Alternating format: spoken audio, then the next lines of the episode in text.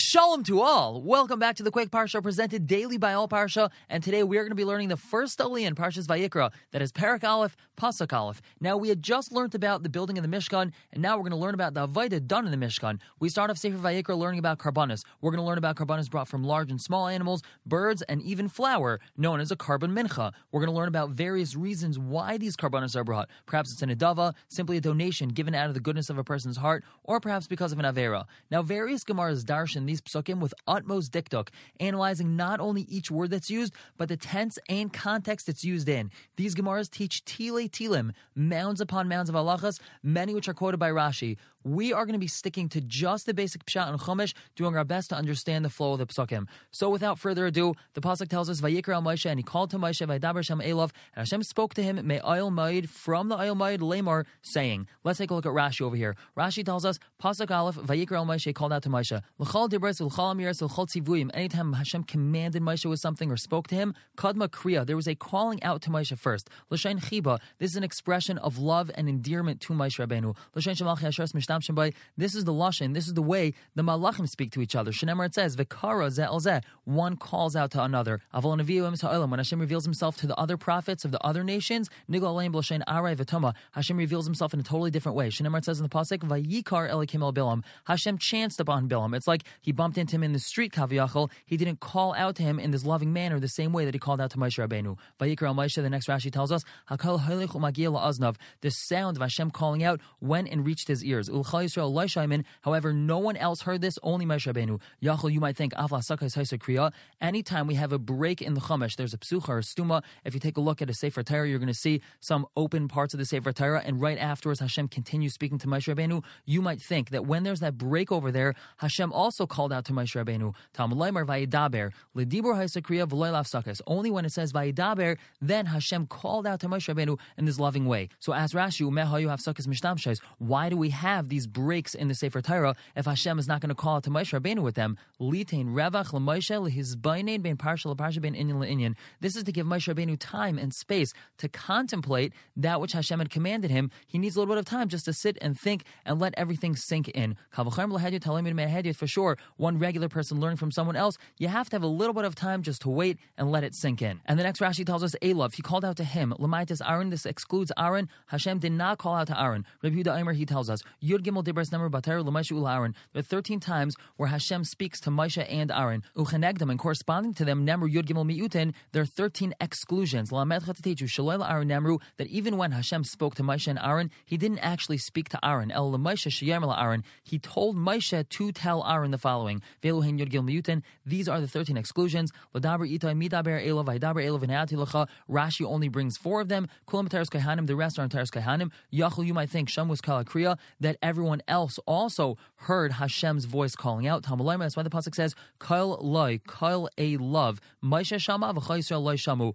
Only Moshe Rabbeinu heard this voice calling out, and Bnei Israel did not hear the voice calling out. Let's skip the next Rashi and go to the Rashi Ma'ayil Mayid Lamar. He called out from the Ayil Mayid. Yachol, you might think, Mikol Habayis, that the sound came from all of the Mishkan. It was like surround sound. Moshe Rabbeinu walked into the Mishkan, and from all around the Mishkan, he heard Hashem's voice. Talmud that's why the Pasuk says, Me'ala Kapairas, that the voice came from on top of the Kapairas. Yachol Me'ala Kapairas Kula, you might think the voice emanated from the entirety of the Kapairas. Talmud that's why the Pasuk continues saying, Mi'bein Shnei HaKruvim. Hashem's voice came from in between the two Kruvim. And Rashi explains the last word in the Pasuk Lamar saying, meaning Hashem spoke to Moshe Rabbeinu, Lamar saying, what's this saying doing over here? Say the Emer Lahem Divrei Kavushim. Go out and tell them encouraging words. B'shvilchem, because of you, Klal Yisrael, who need imi. That's why Hashem is speaking to me. Sheken Matzini, because we find Shekol Amad Chas Shana Shayisol Midbar Kimenudin. All 38 years, the Klal Yisrael were walking around the Midbar. They were like they were excommunicated. This is from the Meraglim and onwards. Loinis Yachid Adibur and Moshe.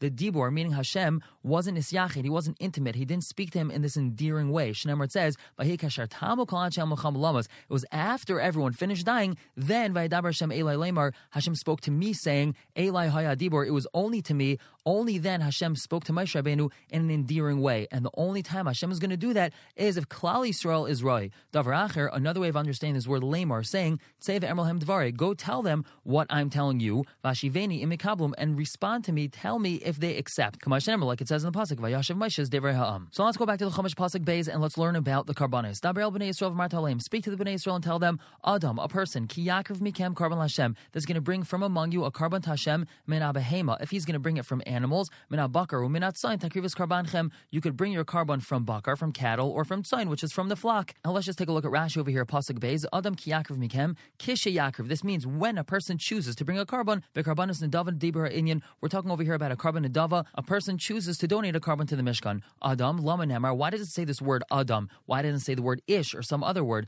Ma Adam Arishan, Loy Hekriv Min Agazel. Just like Adam Arishan, when he brought his Karbanis, he didn't steal it from anyone. Shakal Hayashalai, everything belonged to him. Afatem You're also not allowed to bring a carbon from a stolen animal. The Pasuk said Habehema, which is referring to a domesticated animal. You might think that you're allowed to bring a wild animal such as a deer or something else. Talmulemer, Bakar, Vatzayin, you're only allowed to bring from cattle and sheep. You're only allowed to bring from domesticated animals and not from wild animals. So let's go back to Chumash Pasuk Gimel. Im Oila Karbanai, if his carbon is going to be an Oila, which is a burnt offering, the entire carbon is burnt on the Mizbech. Min HaBakar, and he chooses to bring it from cattle. Zachar Tam Yakrivenu, it has to be an unblemished male. Zachar, has to be male, it's not allowed to be female. And Tamim, it's not allowed to have a mum, it's not allowed to have a blemish. Al Pesach Al Yaakov he should bring it to the entrance of the Almayid, Lirt Sinai, according to his will, Lifnei Hashem, in front of Hashem. And what does he do with this carbon? V'samach yad el He shall lean his hands on the head of this oila. Now, this is a concept called smicha. He leans his entire body weight on the head of this animal. Some carbonas have smicha, some carbonas don't have smicha. Over here, we see that a carbon oila has smicha. V'samach yad el resh He leans his head on the head of the oila.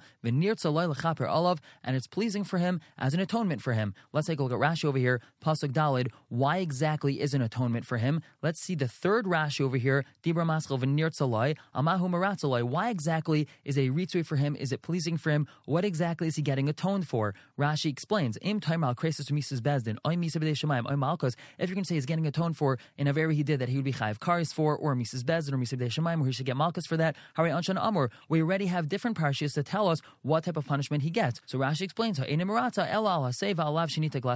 this is a carbon that's making a ritzui for him. It's atoning for him for some sort of say that he was over or a lav shenita glase. Let's say he didn't do a mitzvah that he should have done. He didn't shake lula, for example. So this carbon he's bringing right now is going to be atonement for not doing that asay. Let's go back to Chumash Pasuk Hey and what exactly is happening to this carbon after he leans his hands on it. V'shachar is ben abakar Hashem, and he should shech this ben abakar, this cattle in front of Hashem. V'krivu b'nei Aaron and the b'nei Aaron, the kaihanim, shall bring the blood. V'zarkos Adam al mizbeach saviv, and they throw the blood around the mizbeach asher pesach which is at the entrance to the oil Now let's just take a look. The first Rashi over here in Pasuk Hey, v'shachat v'krivu kahanim, and he shall shecht it. Rashi tells us mikabala ve'elech mitzvahs kahuna from Kabbalah, from catching the blood as it comes out of the animal, and from on, that's what a kayan has to do. But limit al shchita shekshera bazar. The shchita, the carbon itself, is permitted with a non kayan. So the owner of the carbon himself can actually shech the carbon, but after the shchita, the kayan picks up the avoida and he takes it from there. And back to Chumash Pasuk Vav v'hivshit oil, and he shall skin the oil of nitachosel and sachel and cut it into its pieces.